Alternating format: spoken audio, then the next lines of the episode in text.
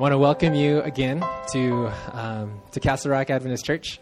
One of the things that we love to do here is uh, be family. And this is more than just a program to come to and to fill up your calendar. It's, it's a people to be a part of. And so uh, we, we are so glad that you're here with us as we seek God, share life, and serve the world. Today actually marks a very a first for this church. It's called Say So Sabbath. Can you say that with me? Say So Sabbath, and then apologize to your neighbor for spitting in their eyes. No. Um, say So Sabbath. And it comes from Psalm 107, verse 2. It says, Let the redeemed of the Lord say so. In the NIV, it says, Let the redeemed of the Lord tell their story. If you've experienced God's grace, it's something to share about, it's something to tell about. Uh, there's a really interesting experience that happens also in the, in the book of Mark. Mark chapter 5, um, Jesus crosses a lake and they hear uh, this screaming man just running straight to them, Jesus and his disciples. It's a demoniac, someone who is demon possessed. And as Jesus engages this person in conversation, um, apparently the demon possessed person wants to be delivered, but he just can't even get it out of his mouth to say it. Jesus actually engages in conversation and says, What is your name? The man says, Legion, for we are many. In other words, there's not just one demon that is possessing him, but literally thousands. And so Jesus casts these demons out. The demons actually plead with Jesus to be cast out into a herd of pigs just on a cliffside or a hillside over there. Um, these 2,000 pigs are, they become demon possessed and they run off the cliff into the sea. It's, it's a pretty in- interesting story, to say the least. But the part that I want to get to is that right after that, the, the story kind of pans back to the man who was formerly demon possessed.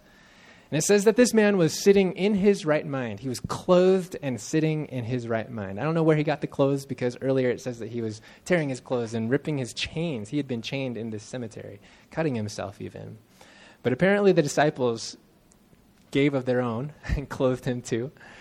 And um, as Jesus is engaging this person in conversation now in his right mind, the townspeople who know that their thousands of pigs have fallen off of the cliff that their livelihood, uh, you know, their city's agricultural livelihood has now been taken from them, they ask Jesus to leave. They don't know what to do with this kind of power. So they ask Jesus to leave. And Jesus is about to get into the boat. The man who was demon possessed clings to him and wants to go with him, obviously, right? I don't want to go back to my old lifestyle. I don't want to slip. I don't want to, uh, you know, experience what I've just been delivered from. And what Jesus says to him is, says, No, you need to go home and tell your family what the Lord has done for you. Go home and tell your friends what God has done for you. Let the redeemed of the Lord say so, tell their story. And there's something about telling our story that is not only an inspiration to people around us, but it's something that reinforces our own faith journey. It's something that actually reinforces our own experience in the Lord. And so today, we're going to feature three individuals. Uh, earlier, you heard Benji share his story, uh, stories, I should say, of how God was working in his life to deepen his own personal relationship with God through the Air Force um, training camp and continues to use him. Um, and so now we're going to invite Taylor, Andy, and also Kevin to take the rest of our time and, and say so, to tell their story. So um, I'm going to pray, and I hope you would pray for them with me. Let's pray together. Gracious Father in heaven, we thank you once again for opportunities to give you praise. Lord, if there's anything in this world that needs to be highlighted, emphasized, glorified, and magnified, it is you and your character. And there's something special about being able to share it from our own experience. God, we're asking today that you would bless Taylor, Andy, and Kevin and that you would bless us through their stories. Things from recent past, things from more, um, more of a past. And Lord, we pray that whatever is said in this place would lift up Jesus. And like John 12:32 says, When I am lifted up from the earth, I will draw all men unto me. God, as we lift up Jesus through our experiences, may our hearts be drawn to you. In Jesus' name, amen. Taylor, come on up. Happy Sabbath. My name is Taylor, and today I'm going to be talking about my experience last year and part of my of the 2016 year, when I went to Honduras, I was there for 10 and a half months, and I went to an orphanage and lived there. So I'll show first. I'll show you that's where Honduras is. There's the world, and that icon is where I was for 10 and a half months, and the the arrow. I lived in Santa Barbara right there. So this is this is hard. This is hard to talk about because it was a whole year and a lot happened and it's kind of, it's really hard to remember what happened because it, my experience broke me a little. So um, yeah, but you know what? It's a blessing to be here and to talk about it because God was there 100% of the way. And so these two were my job. So, gosh, I'm sorry. Maybe I shouldn't look at the pictures because. um, so I got there and I didn't know what I was going to be doing exactly. And um, the director said, We have two little ones, and we don't really have anybody to take care of them. They've, they've just been kind of been passed around to some of the older girls in the orphanage. So um, I've been praying about it because there were, there were um, four of us who went from my school I, I'm, i went to school in, at Union and decided to take a year off and, and do this. So four of us went, and she said, I, I've been the director. She said, I've been praying about this a lot, and without even meeting you guys, uh, I didn't know who was going to take the, care of the babies, but God just kept on saying Taylor was going to take care of them. So that's what I did. Um, Mariose is the one on the left, and she is, when I got there, she was one. She was one. And um,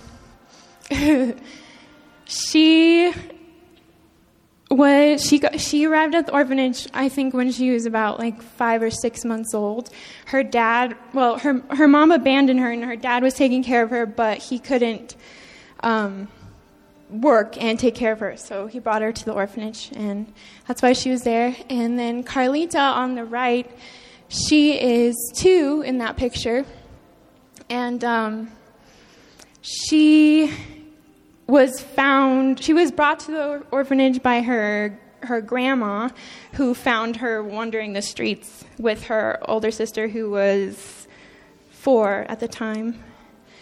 So they were just kind of nobody was taking care of them, so their grandma saw that and brought them in.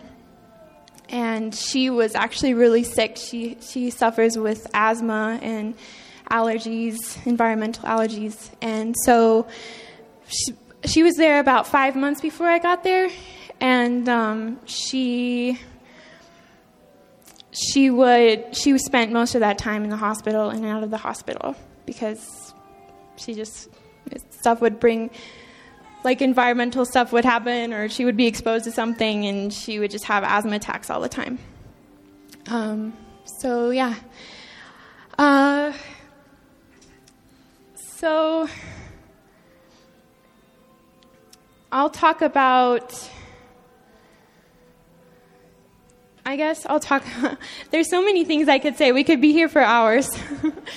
So I'll, i just want to focus on what God did and what I learned through this experience. So I knew how to take care of babies, kind of, because my, my I have two little sisters, and I watched my mom take care of them, and I saw how hard it was and how much, how needy they are, and how much they need, and um, I saw uh, how much sacrifice you have to that it takes to to take care of them. So I knew that it was going to be a really big responsibility, and I, I knew things to do. Like I knew how to change a diaper, and I knew how to. Um, they weren't They weren't. They were eating whole food, so it wasn't like they were bottle fed or anything. But, um, but I didn't know how to do that because without. I I didn't love them, you know. They I didn't give birth to them. I didn't innately love them, so it was really hard for me to to shift my focus and do for them when I didn't feel like it. They were sick all the time. They always had diarrhea. They had we had um they were in cloth diapers. So and we had it was called the pila and, and I was just there like scrubbing diapers all day long. Um, and they were very spoiled by the because they were they had teenage girls taking care of them before I got there, and um, so they needed a lot of attention. Uh, and I, I didn't know I didn't know who what they who they were. I didn't really know how to communicate with them because they only knew Spanish, kind of, and I didn't know Spanish. So um, it took a lot. It took a lot of time to form that relationship and trust with them. So, um, but so being a mom is really hard. but when you have, like, you're in a different culture and you know the because I was sick too. Like I got parasites and ringworm and all the fun stuff. Um, and when you're when I you know was fatigued and I didn't have the energy to take care of them, like that that made it even harder. And um, yeah, so what I learned while I was there was that if I was going to do this, if I was going to take care of them, if I was going to do anything good, then I had to surrender every day, and I had to trust in God to sustain me and to give me the energy I needed to do this. And um, so he, God became my person when, when I was there. Like, he, I, if I didn't spend the time I needed every day to surrender and get my mind in a set of like sacrifice and like God's going to help me do this, then I couldn't I couldn't have done any of it. And even if the things sound kind of simple like just giving kids their food or you know making sure that they're getting enough water giving them their medicine, like even those simple tasks were so difficult to do. Um, so I really had to trust that God was going to do that and trust that He knew what He was doing, even though I didn't understand what was happening. Um, the orphanage, it wasn't a perfect place. Um, the people, even the people who were running it, made mistakes, like you would assume, but the the in Honduras, the sexual abuse rates are pretty high. I don't know the statistics, but I do know that we had about 60 kids, and most of them had a past of being sexually abused. And it was just in their culture. Like they didn't really know the lines of what was appropriate and not appropriate, so the lines were just blurred and it was just very it was confusing for them and they didn't really have anyone there that would teach them like this is okay to do and this isn't okay to do so that was really hard and um, people who were in charge their minds were just not focused on what was right on how to teach them. So that was really hard to see and to address and to, you know, talk and communicate with people there about, like, this isn't okay. so that was another struggle. And um, it just reminded me of, of how evil the world is and how I don't want to live here. Like, this is, it's evil, it's, it's disgusting, it's it's not okay, and I'm glad that my home is not here forever. So, um, yeah.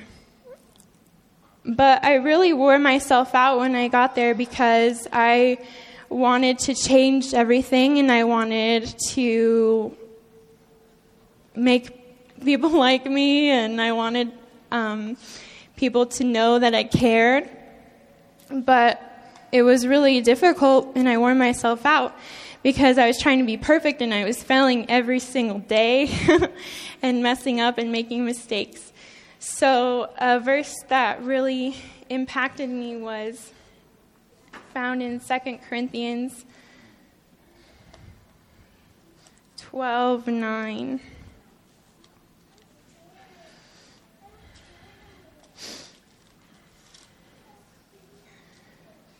And it says, But he said to me, My grace is sufficient for you, for my power is made perfect in weakness.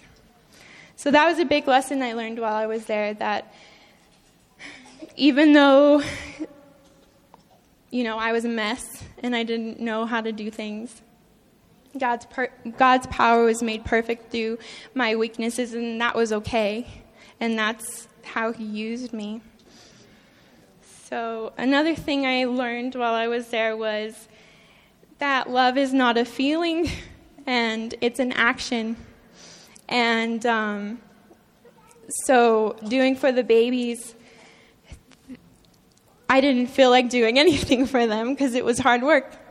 But through time, God's timing, and through a lot of prayer, God helped me to love them and helped me to do for them and to provide their needs and what they needed, like giving them food and bathing them and putting them to bed at night and stuff. So, and um, we became a little family. It's it's it's very like it's very simple, but it's it's powerful in with what happened with my experiences that like you, people think you know being a mom is very simple because you know everybody most everybody's a mom and it's simple but it's it's there's so much beneath it and so much love and sacrifice that goes into it so and I couldn't have done any of that without God. So um, I'll show you some more pictures. I couldn't decide, so I have a bunch of them. There's Mariose and me, and uh, at the beginning, she was just like very, she had a somber face all the time. And so I was really hard getting her to smile for pictures. So you'll see in the pictures where she's a little older, where she's smiling. There's Carlita playing in the mud. I think I probably was telling her like, Carlita, stop playing in the mud, and she's like giving me this look. Like, those are the my friends that we went together. Um, that's them sleeping in their beds. They would instead of so I put them down for a nap, and then instead of them like waking up and crying or letting me know that they're awake, I I would go back and check on them after a while, and a lot of the times I'd walk into and there'd just be like this waft of poop. And you're just like, oh my gosh, what happened? And then you're they're awake and they would take off their di- their diapers, which what their cloth diapers. They would throw it and smear it all over the place, and then they would grab the their bedding and they would like the inside of the bedding and they would rip it and throw it everywhere. And that that happened all the time. So that was a process teaching them that that wasn't okay to do. There's Carlita with her nebulizer machine, and that's that's a good that's a good day. Like she would cry, and it was really hard to get her to take her medicine when she needed it. There's Maria say she fell asleep on the floor. Um, there's them with their face painted. That's when the Americanos came. That's them in a little wagon that we I pulled them around in everywhere. That's them eating their breakfast. They would take their um, their bread and they would rip it up and they liked to put it in their milk. That's them during Christmas. uh, I was doing laundry one day and I came back and Carlita was on my bed folding, she was helping me fold clothes. um, that's them in the wagon again. There's Maria and that's uh, one of the older girls. Her name is Angela, and uh, they were they switched shoes. They would always do that, and then they'd come up and say, "Take a picture." Um, the little boy on the left is when okay, so his his older brother he um, he had an accident where he got his foot cut open, and his mom didn't take him to the hospital right away. And so when some people finally found out that, you know, this is really infected, they finally took him to the hospital and he had a little brother, so his mom would stay with him, and then they asked me to, to take care of this little guy. And um, that was about three weeks. And that was really, really hard because he, he was still nursing and um, he was just a little stinker. So it was really rough for those three weeks, but God helped me do the work. Um, there's Carlita Meriose. yeah, that, that, she's finally smiling in the picture. There's Carlita with my glasses. She put them on upside down. Um, that's them in their little towels before bed, and then that's them eating breakfast. Um, that's them with some of the older girls. They were about eight girls that were kind of in the same age, and they were they would all live together and do everything together. That's this is what happens when you're potty training, and they both have to go at the same time, and there's only one toilet. So, um, there they are. Carlita loved those boots. The American groups, American groups would come and they'd bring like a bunch of stuff, and they had these boots in there, and she loved them. They were really big for her, but she really loved wearing them. And that's them when this is, I think, like two weeks before I left. That's them. They finally got a new bed. And um, yeah, so I'll leave you guys with another verse that really helped me also while I went through this journey. It's found in Hebrews 13 it's verse 20 to 21.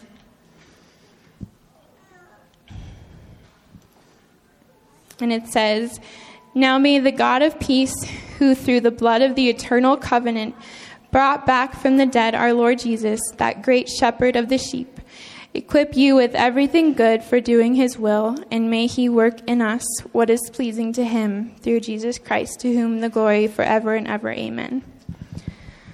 So if you're feeling like you just can't do it this year, remember this verse because it gives me a lot of confidence. I had to create notes because before the notes it was like 30 minutes, so I was like, I know I need to cut this down. So hopefully I can I can stay on track. I wish my story was about a grand act of faith or bringing someone to Christ. Unfortunately, it's not. It's about me snubbing what is important to go after my passions of the world. Um, I was known as a mischievous kid growing up. And as I'm going to tell some of these stories, I'm sure your viewpoint of me is going to change a little bit.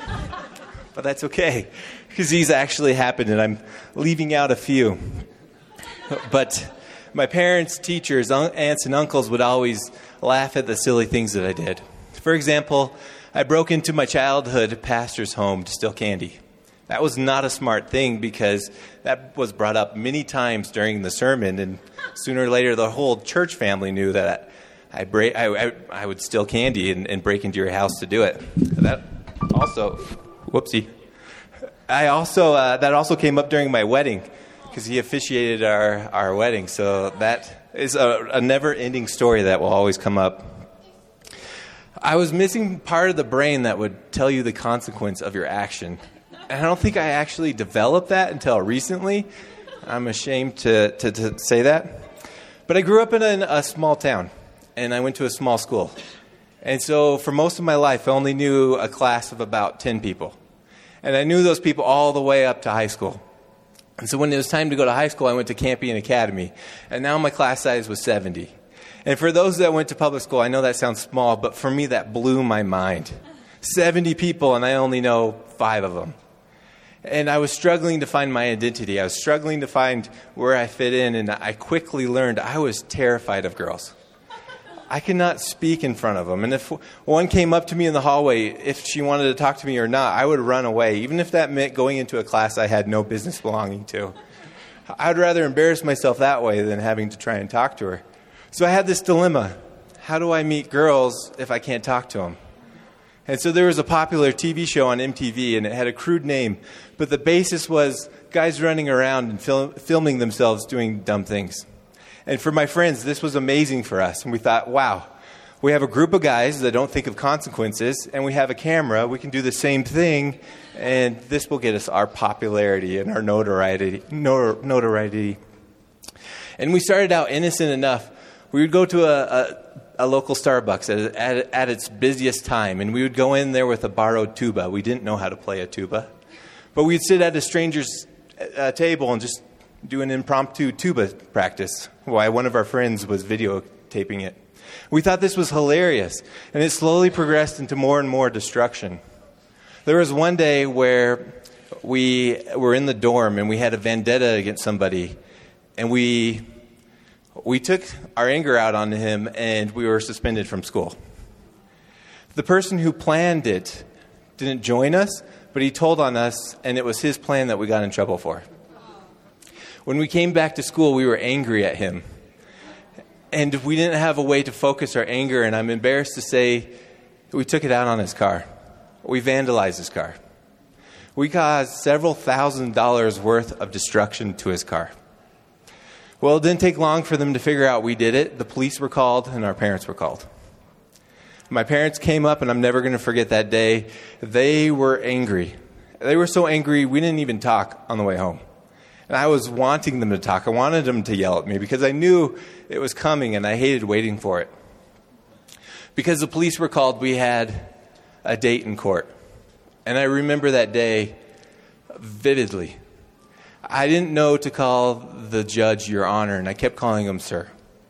And finally, he looked at me. He said, Andy, if you call me sir again, I'm going to add to your sentence. He's like, You don't belong here. You're wasting our time. You have it better than anyone else I'll see that day. And he said, Andy, I want you to look at my face. I want you to remember my face. Because if I ever see you again in my courtroom, it's going to be the worst day of your life. And I left that courtroom assigned with a felony community service. I was put into a scared straight program, and I had to pay back the damages that I did. My worst mistake, well, not my worst mistake, but a mistake is I wore a collared shirt the first day of the scared program, scared straight program. Everyone then assigned me the name Polo. They didn't know who Andy was, they knew who Polo was. And it hit home what the judge meant by saying I didn't belong there. Not because I was better than anyone else, but I had better opportunities that I didn't take advantage of, that I ignored. As we went around the table, the probation officer made us say what, what put us in this program. So I remember the guy to my left. It involved a baseball bat and a head and repeated blows. There was armed robbery, there was drugs, there was violence, and it came to me. And I was like, oh, I, I vandalized a car. That gets you zero street cred. And I probably went in the negative with the nickname of Polo. That probation officer and my parents made sure that summer I had no freedom. They were watching everything I was doing. I should mention this happened almost near the end of my junior year. So I was expelled from school. They allowed me to take my classes from home. When everyone left school, I was able to go back on site and take my final exams. So during that summer, I was working for my dad to repay him for, for ruining my, my time at school, for misbehaving. I had to repay what the damages I did. I had to do community service and I had to save up for school. It took me a long time to build up my parents' trust, but finally they gave me the keys and they're like, okay, you earned a night out. You think I would be walking on eggshells because this was literally a tipping point in my life. I had a probation officer watching me what I was doing. I met up with a friend, and we got in this car and we started drive around. We went to an Albertsons parking lot. And I remember rolling down the, the window, hanging onto a shopping cart as we were driving. And we just started slowly, and it was funny. And we finally hit the, the back of the parking lot. We had a straightaway. So at one point, we were going about 40 miles an hour, and I'm just barely hanging onto the shopping cart. It's rocking, it's rolling, it's going every which place. He's telling me we have to slow down and make the turn, so there's nothing I can do but let go of the shopping cart. And I'm thinking, okay, I'll hit the curb, the curb will stop it, we're all good. But unfortunately, our straightaway was going right toward the front entrance of Albertsons. And I remember looking at the shopping cart and looking up at the path. There was an elderly lady with grocery bags. And she was waiting for the door to open. And the shopping cart, unfortunately, didn't hit a curb because it was a front entrance. There was a ramp. And so it flew up that ramp, and it was a missile. Think about how heavy a shopping cart is. Think about when somebody bumps into you with a shopping cart and how much that hurts. That's walking speed. Now, picture this shopping cart going 30 miles an hour plus. I don't know why, but from my vantage point, the elderly lady was looking up at the sensor and trying to figure out why is this door not opening?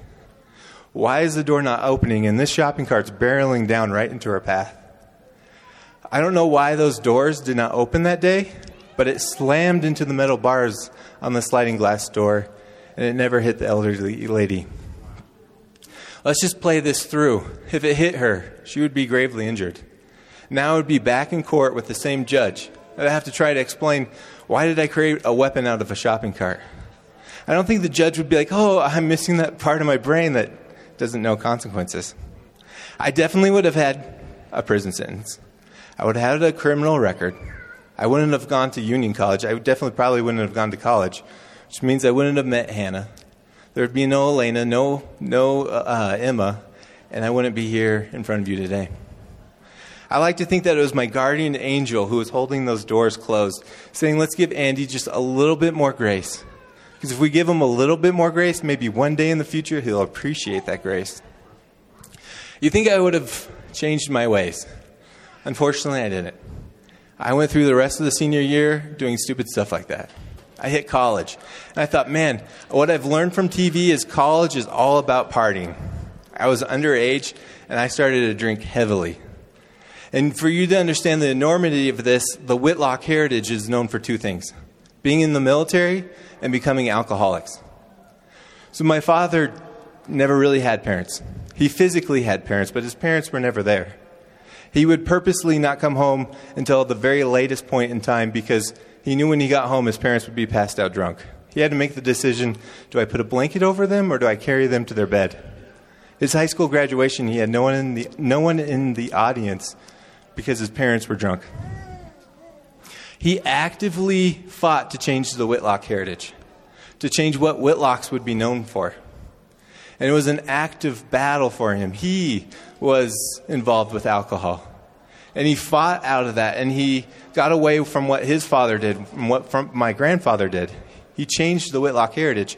So, how much was it a slap in the face? That's what I reverted back to. And I'm not talking about, oh, haha, let me have a few beers. I'm talking about, let me have as much as I possibly can. And I was trying to go after popularity. I was trying to be uh, funny and and have friends. And people were laughing at me, but they were more laughing at me like, haha, did you hear what Andy did? He's an idiot. He's stupid. I was going after the wrong fame.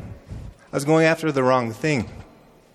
My goal was not to know God's love. My goal wasn't to know God. When people talked about the do's and don'ts of Sabbath, I, I would turn off. I would get upset and frustrated. I had a, hard feelings against Ellen White. I thought, oh, Ellen White only means don't go to the movie theaters. Don't buy a bicycle. Wear long dresses. Don't have fun on Sabbath and kind of be strange where nobody will really like you. And finally, I thought several times throughout my life, Jesus was there with his arms open. Andy, are you ready for me? I'd snub him. Nope, not, I'm not ready. Go away. Again, Andy, are you ready for me? Nope, go away. Finally, I changed finally I was able to accept God and, and grow up and figure out what that consequence was. And I tried to figure out what caused that. And I know a few things the prayers of my parents and my grandma. I had a professor at school that would say, Andy, why, why do you call yourself a Seventh day Adventist? Why uh, do you have all these hard feelings against Ellen White? Have you ever read her? And the answer was no. Meeting Hannah. Hannah's the hero of my life that changed my life. She taught me what it was like to be a man, and that hit home even more once we had kids. Because if I wanted a house uh, filled with God's love, I had to start with a heart filled with God's love. Most importantly, God never gave up on me. He gave me more grace than I ever deserved. I was lucky that I was able to adjudicate the felony off my record.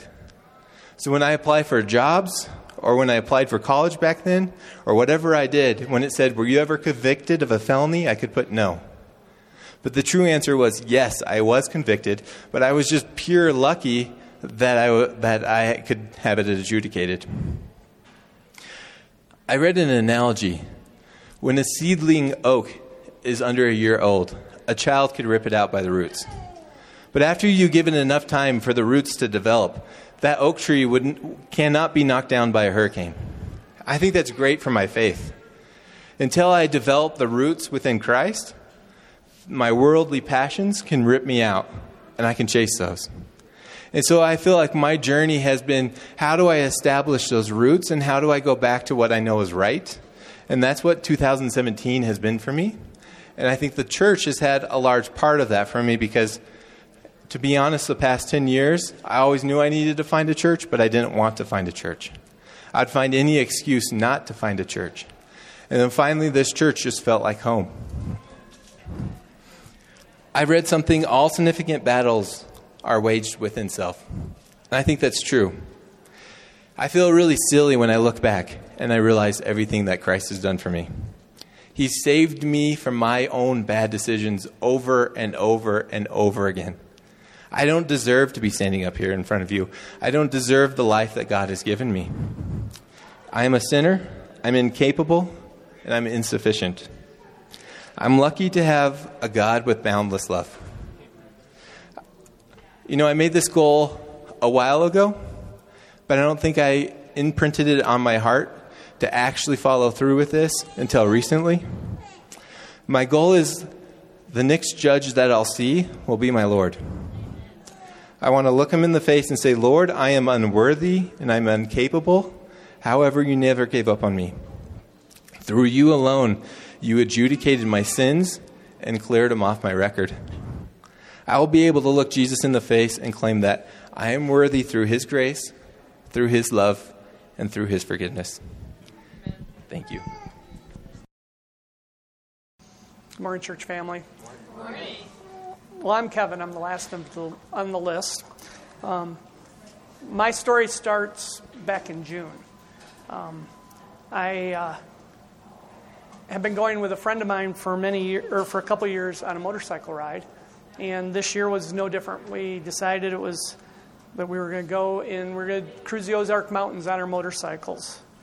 Um, I've been a lifelong Adventist and believe that the Lord was watching over me and has always watched over me. And um, this year was no different. Um, we were having a great time. Um, we were in the Ozark Mountains and we were doing about 45 miles an hour. We've been talking on our helmet microphones when um, all of a sudden things just seemed to go into slow motion. I had no idea what was going on. And the next thing I knew, I was laying, looking upwards towards the sky and in my buddy's face um, not knowing that what had really occurred, but kind of figured it out very quickly that I was had been in a motorcycle accident. Never hit anything other than a ditch.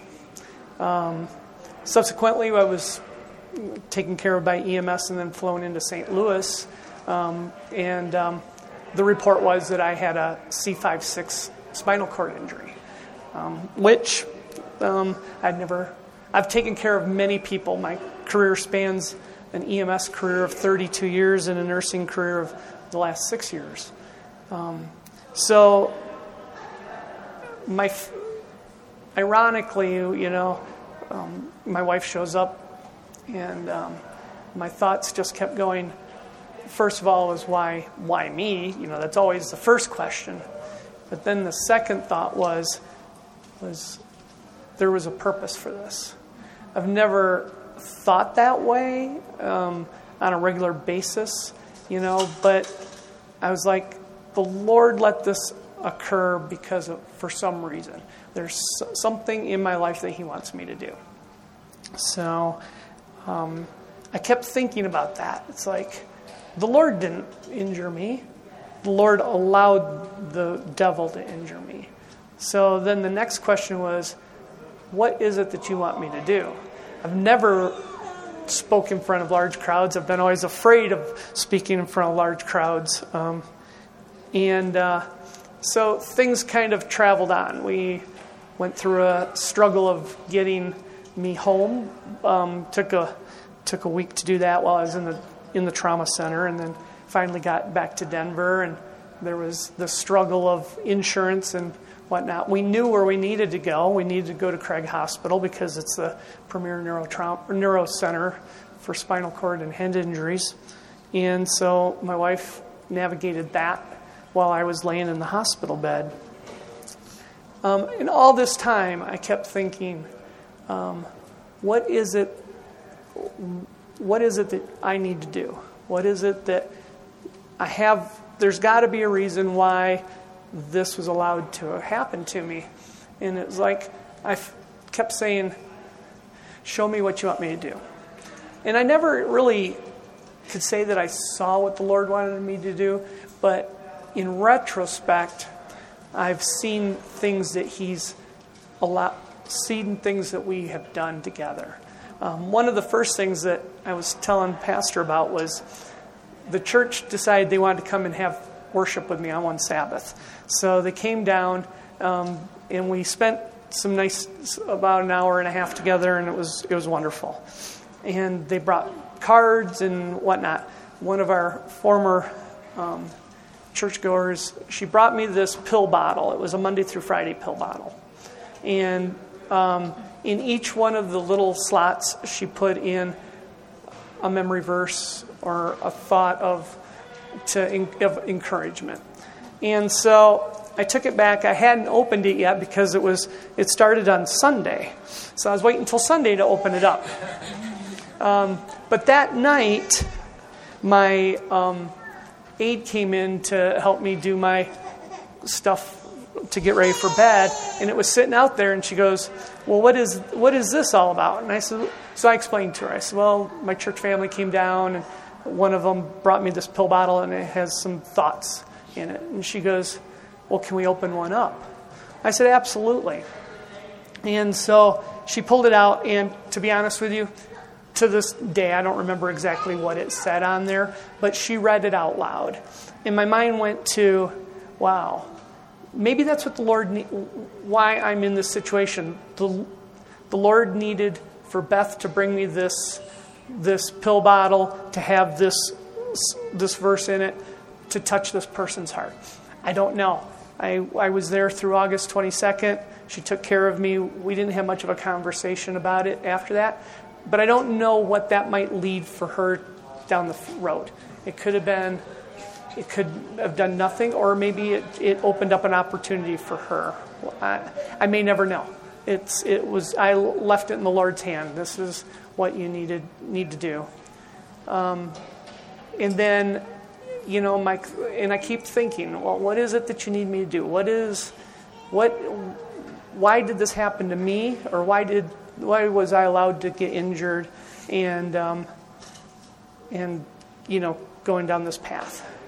But the one thing that I haven't done was my, my prayers are not always about me. They're about, you know, what can, what is it that you need me to do? Um, during this last seven months, though, um, the Lord has been leading and healing more than you'd ever know. Normally, a, a spinal cord injury of that height doesn't leave you much with hand movement or anything like that.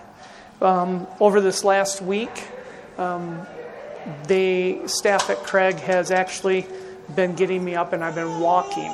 Now, I've been suspended from a ceiling in a harness, but my legs are moving. And we know this is not, we know that this is not totally from the Craig staff that the Lord is the one that is healing me. It's nothing I'm doing that's that's getting me better. It's the Lord, and the Lord had a reason to allow me to get injured, and it's it, it's strengthened my faith. And maybe that's all it was about. Maybe it was that maybe I was heading in the wrong path and I didn't even recognize it. And he had to allow this experience to occur so that it could steer me back towards the direction that I really needed to be going down. So, um, you never know where life is going to take you. The Lord has been watching over us and, and keeping us. And one of the other things is, is that these trials and tribulations that I've been going on, it's kind of like, what's next for me? And um, so we're not sure. Um, the we've seen a lot of different things that have occurred throughout the last six months and seven months, where the people that lives that I've touched over the last 30 years are coming back in full circle. And uh, I've talked to people I haven't talked to in years, and um, I've been blessed. I can't deny that. And so we were talking about you know words from the scripture that give you hope and i found psalms 91 1 and 2 he that dwelleth in the secret place of the most high shall abide under the shadow of the almighty i will say of jehovah he is my refuge and my fortress my god in whom I, whom I trust and today it's like i wanted to let you know that as a church family that I trust in God. I've put my faith in Him, and He has shown me, the, you know, the direction I need to go. Um, and and He's been my healer. I mean, um, today, uh, well, if you'd seen me on June 7th and 8th when I was laying in the trauma center, I couldn't move much but my shoulders. But today, I can raise my legs in praise of the Lord and my my continued um, prayer is that He'll continue to heal me, and that maybe next year at this time I'll be standing up in front of you instead of sitting in a wheelchair. So don't ever let little things get in your way. The, the stumbling blocks of the, of the world are everywhere. And uh, I just wanted to praise the Lord for giving me strength and uh, healing my body. You know, I, I look at it this way and say, if the Lord lets makes has me sitting in a chair for the rest of my life, I'll get my legs back when He returns. Thank you very much.